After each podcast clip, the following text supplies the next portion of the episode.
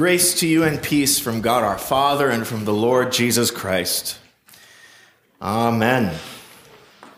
So, we're in the final Sunday of this little sermon series on these encounters between Jesus and certain people in John's Gospel.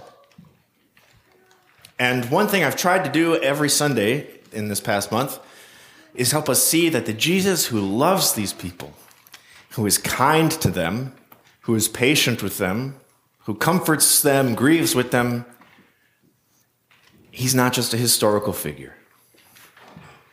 He is the very Lord here today. In your hearts, in your singing, in our preaching, in the reading of Scripture. And so on this last Sunday, we're going to wrap this up and make the turn to Holy Week now, with Palm Sunday being next Sunday. How did that happen? Right? Here we are with Jesus comforting the grieving.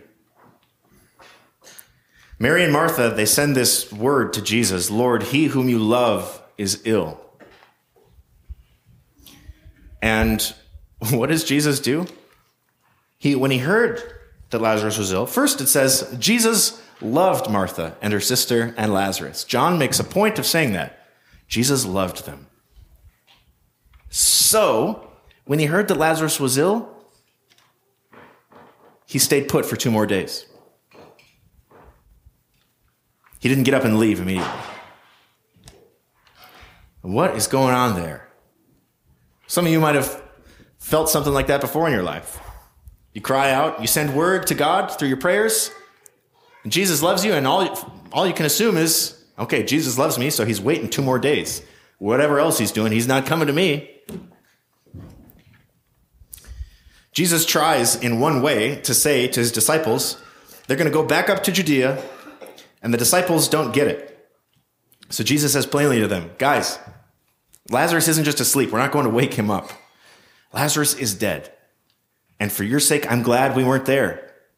This is when he kind of reveals what's going on. I'm glad we weren't there because I'm going to do something greater than just prevent him from dying. I'm going to perform my greatest miracle. I'm glad I wasn't there so that you may believe. At the end of John's gospel, he has a purpose statement for writing the whole thing. He says, I could write pages and pages and pages. It would take up all the pages and all the books on earth to recount all, or to write down all of the words and deeds of Jesus. But these are written, and we even sing this in one of the settings of the divine service, right?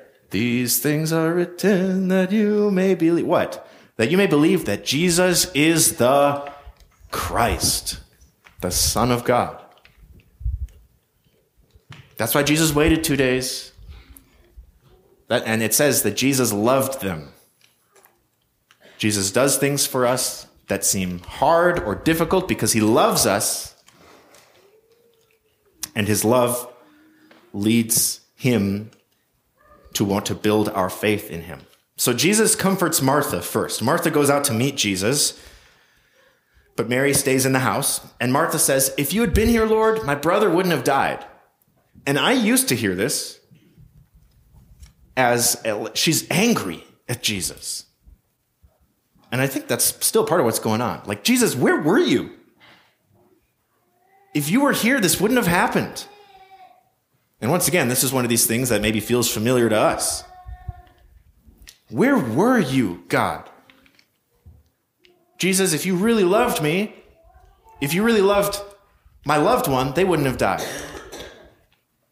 If you were here, things would have been better. And I think, in addition to that, this is also a confession of faith because she wouldn't say that if Martha didn't believe that Jesus actually had the power to make a difference. Saying, Jesus, if you had been here, Lazarus wouldn't have died is a confession of faith that Jesus has the power to stop death. And she says, Even now, after my brother is dead, even now that you're here, I believe God will give you whatever you ask. And Jesus tells her, Your brother will rise again. And Martha says, Oh, Lord, I believe that. I know the resurrection is coming at the last day. And then Jesus says this thing to her I am the resurrection and the life. Whoever believes in me, though he die, yet shall he live, and everyone who lives and believes in me shall never die. Martha, you believe in the resurrection at the last day. Do you believe me? Do you believe this? That I am the resurrection that you're looking for? I am the life that you're hanging on to, that hope against all hope? Do you believe that it's me? And Martha says, Yes. Yes, Lord, I believe that you are the Christ, the Son of God who is coming into the world. And all of her grief disappears. No. No.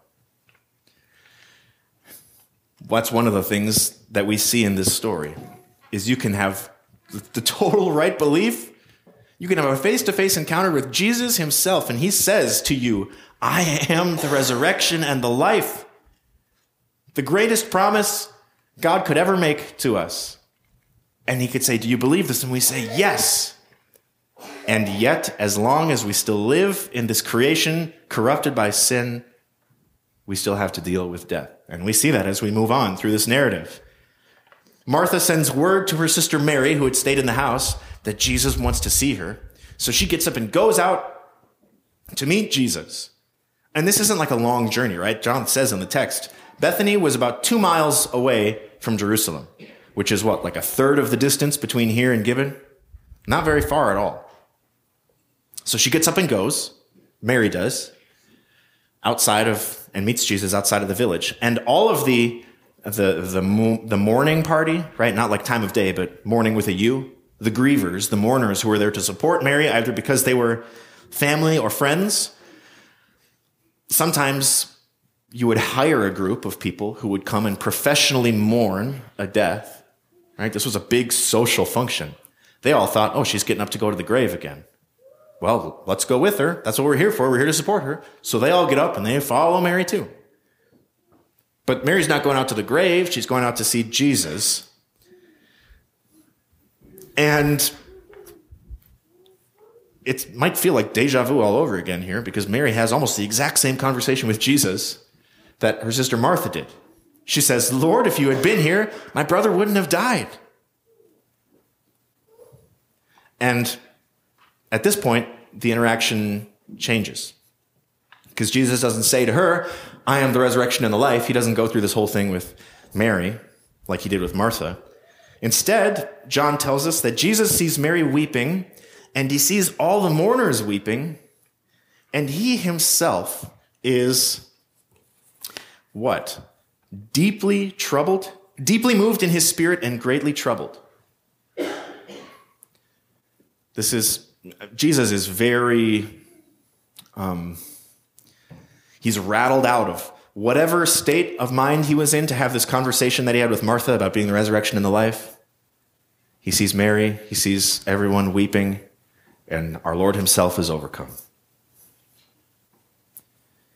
Jesus, right, in whom the fullness of God dwells, does not, by being fully God, have some kind of distance between us and our feelings and our sorrows. He's, he's not detached or unmoved by our pain. His love for us is so great, not just for, for Mary and Martha and Lazarus, right? This whole, this whole story, multiple times, John makes a point to say Jesus loved them. Jesus loved them. In a minute, when Jesus weeps, John is going to put, see how he loved them into the mouths of everyone else, right?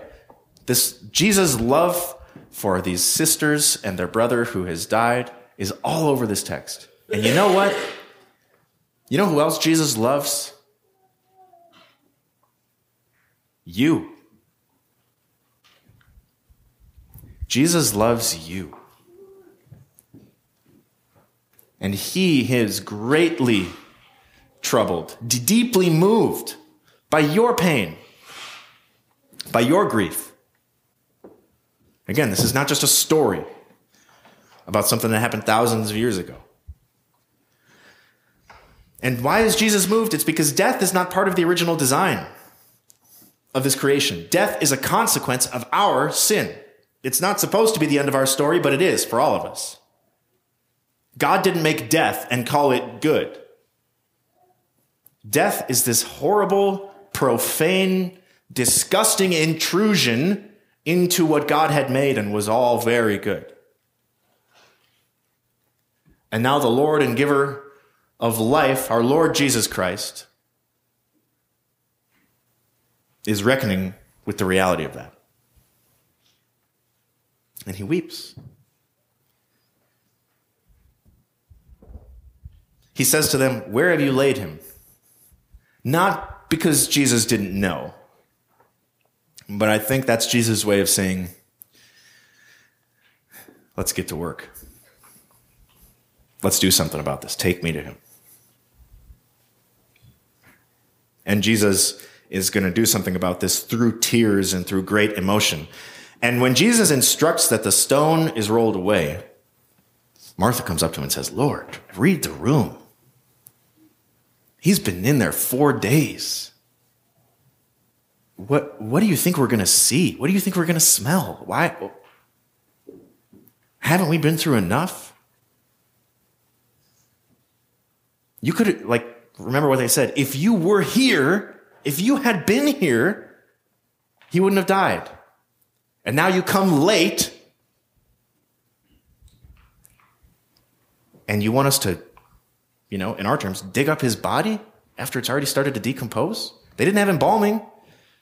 The, the best they could do was get a bunch of perfumes and oils and lotions and pour that stuff on a body and then wrap a person up in strips of linen cloth, kind of in, in layers, which is what Lazarus stumbles out of the grave. He's all still wrapped up.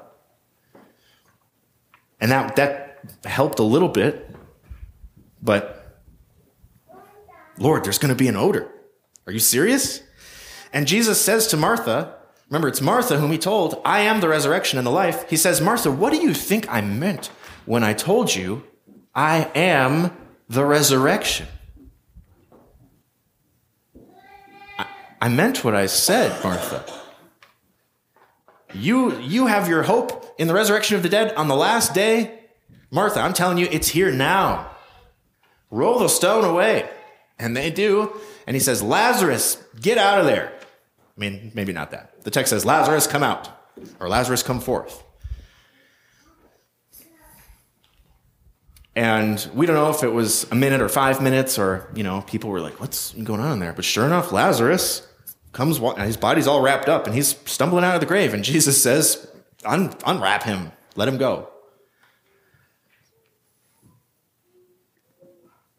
And that's, that's it. We don't hear it. There's no conversation with Lazarus. Isn't that crazy? There's no like interaction. Lazarus is like hardly part of this story at all. He's Lazarus, the guy who was raised back to life, is a minor character with no dialogue.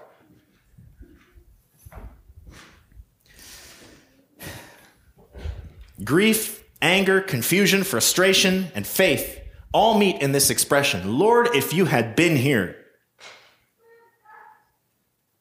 if you had been here, things would have been different. Friends, this is a great thing. This, I mean, just if, if you don't know what to pray, if you're feeling mad at God or frustrated or discouraged, or you're in the depth of your grief, say it to Him. If you had been here, things would have been different. That's not a sign of weak faith. Remember, this is a, this is a confession of faith, like Mary and Martha made. God, you had the power to do something about this. Why didn't you? That's a legitimate thing to say. That's not off limits. You can put, I mean, you can question God like that. And it's better that you do that than that you don't pray at all. Faith in Jesus doesn't mean that we're supposed to somehow weather the storms of life without bending or breaking or showing any kinds of stress.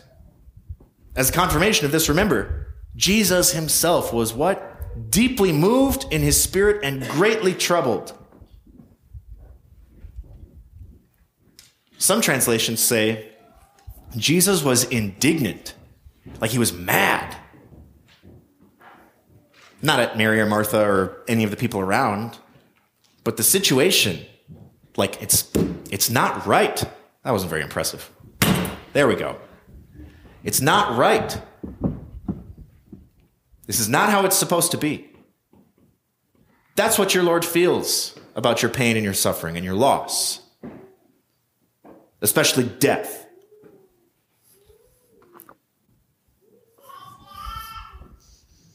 Jesus' grief and his compassion and his love for these people are all over this text. Why is that? It's because it's so that you would know. Remember what John said? These things are written, the things that are written in John's gospel, of all the things that Jesus did, are written so that you may believe that Jesus loves you the exact same way that Jesus loves Mary and Martha. To comfort them in their grief, to weep with them.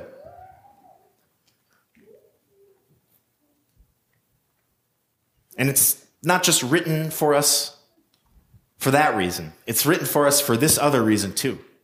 Because in all of us is a Mary and a Martha, right? And in all of us as well is a Lazarus because, friends, we are all going to die. That day is coming. The wages of sin is death. Jesus raising Lazarus from the dead was a miracle done to prove what Jesus said about himself. Raising Lazarus is a sign that gives credibility to Jesus' claim, I am the resurrection and the life, and to prove it, I'll show you right now. It, it's not the other way around, where Jesus was sent to the earth to raise Lazarus from the dead, and all that other stuff is to just prove that he was able to do that. No, that would be to put the whole thing backwards. This text doesn't end with a focus on Lazarus. Lazarus doesn't say anything. There's no conversation between them.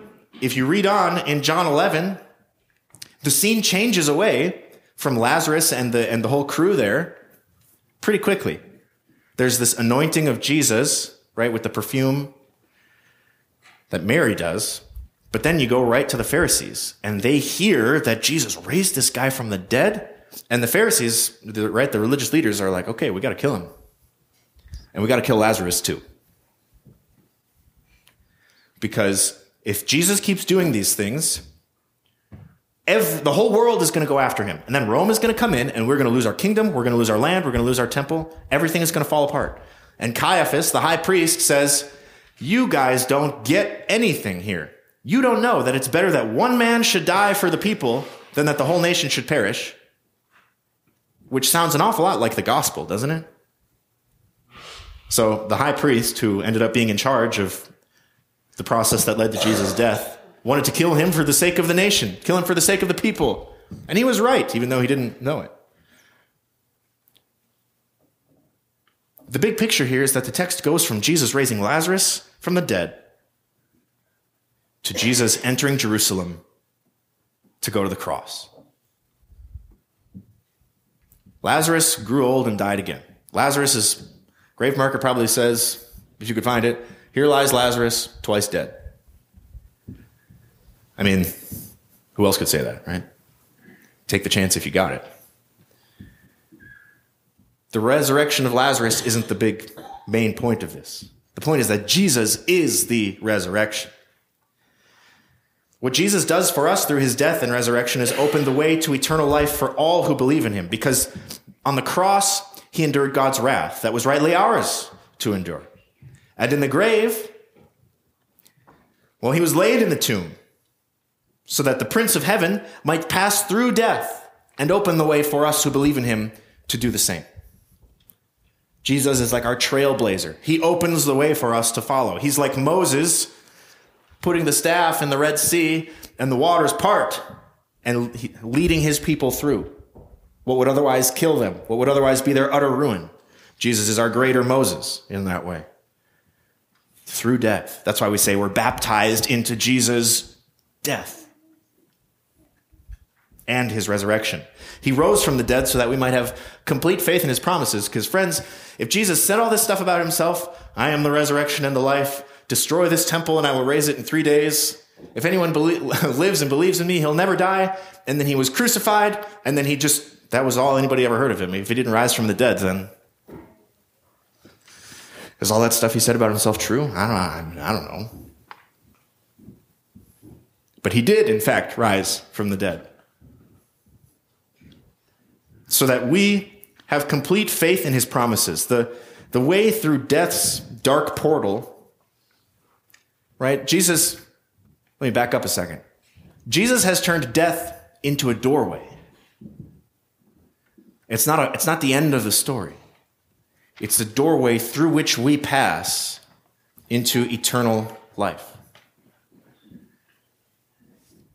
For Christians, death is not a thing that has the last word. I'm not going to say death isn't scary because it is. But we're following where our master has gone before us.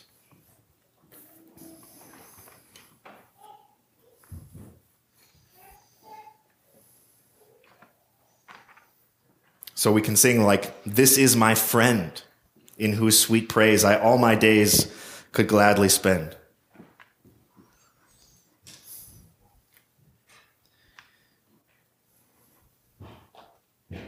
Jesus grieves alongside of us now. And like he comforted Mary and Martha, he comforts us with the promise of life, with the promise of the resurrection. Death does not have the final word as frightening and scary as it is, right? Remember, once again, Jesus, it's, it's every, you know, eighth grade boy's hope to get this as their confirmation verse because it's the shortest verse in the whole Bible. Jesus wept.